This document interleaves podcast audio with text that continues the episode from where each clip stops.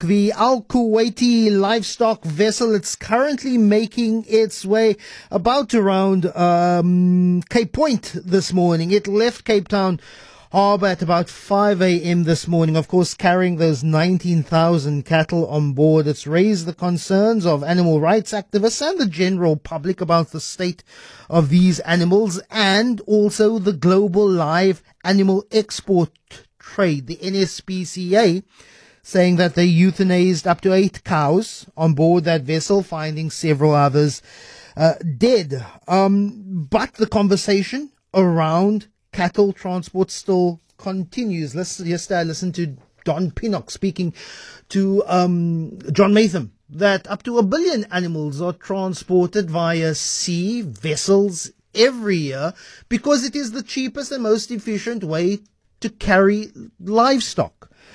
There was also the question of why are these animals being transported from Brazil to Iraq? And this is apparently because of the lack of availability and the high price of animal feed in Iraq because they're currently going through drought over the past three decades. Cattle and sheep populations in Iraq have dwindled and they are trying to restock those populations by exporting or importing animals from Brazil. But South Africa has also been exporting live animals as well as meat to particularly Gulf countries. And that raised the question, is it within traditional religious rights to transport animals live? We spoke to Dewald Olivier yesterday, the SA Red Meat Association, who said, well, Saudi Arabia was here last year.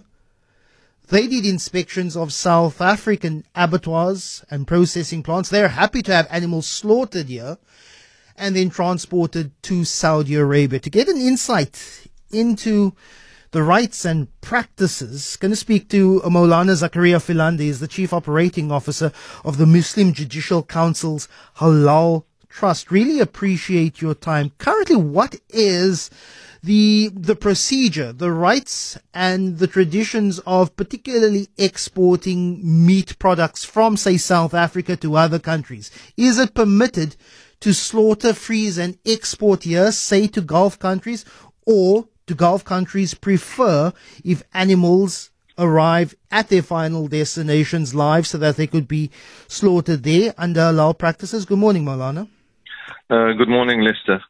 Um, you, you, know, the, the practice of um, halal slaughter and, and, compliance that the MJC Halal Trust is obviously involved in um, is one way we're monitoring abattoirs in South Africa, and we have basically uh, memorandums of understanding with abattoirs overseas with, uh, with, regard to meat products entering into South Africa. So, so um, uh, the export and the import of, of meat and meat products that are halal, that are monitored, monitored at the point of slaughter from a religious perspective is common practice globally. Um, so the fact uh, South Africa has been an exporter uh, of meat to, to, the Middle East, um, and now with the, the, lifting of the ban uh, uh with regard to the foot and mouth, there's, there's even a, a, greater interest in South African meat and meat products. So um, it's only going to increase we do monitor the abattoirs from a religious perspective. We have about 39 uh, compliance requirements, and about uh, uh, uh, almost half of them relate to animal welfare. Um, and, so, uh, so yeah, so it's a practice. Um, currently, the preferred method is that the animals are slaughtered here. Uh, in South Africa, um, the, we, we, like I said, we have halal compliance in place, and uh, they are they are then transported. Mm. So, um, the practice of live of, of, of moving live animals, though, um, um, there are significant challenges to that, and when it's going to come to a halal compliance uh, um, uh, perspective, um, uh, I don't think it's going to be something easy to overcome. Yeah, but because this particular case of the Al Kuwaiti, this is a transaction between Brazil and Iraq. Iraq wants live animals because of dwindling dwindling stocks there and they want to essentially rebuild stocks of of cattle and sheep in that country and that is why they have preferred to send cattle over to their country live on a livestock carrying vessel. Yeah, you, you hit the nail on the head when, when you when you when you spoke uh, about the economic uh, um, uh, factors at play here. It is uh, cheaper for them to do it that way, processing um, the meat on, on um, having the live uh, animals on their side and processing it and, and, and, and distribution um, from their point of processing then is, is much easier. Uh, it alleviates um, much of the cost. Um, um, then also the compliance um, and regulations that are uh, in play at the at the point of origin and does not uh, take effect because then you only have to comply uh, to your to your own country's basically uh, uh, uh, abattoirs and slaughtering regulations. So so um, it is it is about economics and um, South Africa is also I mean I mean this is going to become an issue in South Africa as well. Um, already we know that uh, the NSPCA is in litigation um, because of uh, animals that are, are, also being moved by a Kuwaiti company from the Eastern Cape, and um, and so we're going to be seeing more of this uh, in the future. Mm. Uh, sheep goats, as you said, are transported from South Africa to to particularly Gulf countries.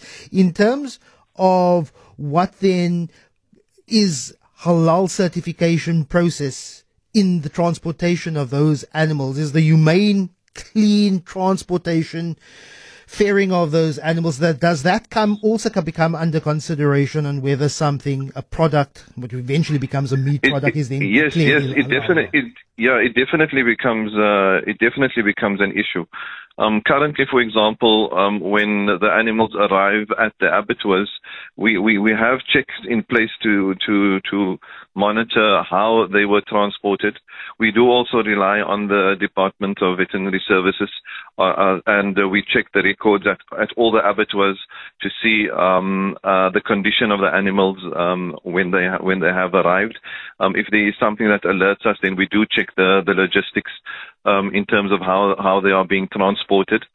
Um, uh, we should keep in mind that that um, there are DOAs, dead on arrivals. Um, there are animals that get hurt in, in, in, through transportation. It's it's inevitable. Uh, it's unfortunately uh, the, the cost of mm. of having red meat on on on the table.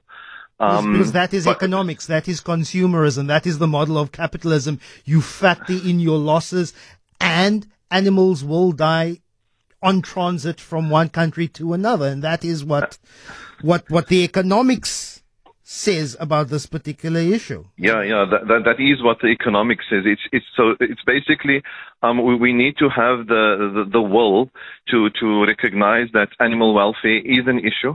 Um, we, we, we are a, a, a, humane society, a developing society that takes these types of things into consideration. And we have to sort of find uh, this balance between between this consumerism and the need for products all over the globe, but also doing it in a way that that uh, that uh, you know our conscience is still intact. Really appreciate your time, Mowlana Zakariya Philander.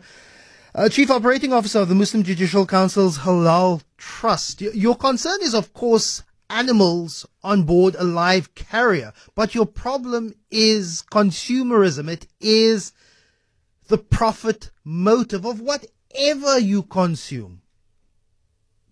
I said yesterday I found it hard and hard to justify me as being a consumer of red meat. I find it me uh, to be a hard to be a justifier of many things that I consume because I'm a participant in a capitalist profit motive economy.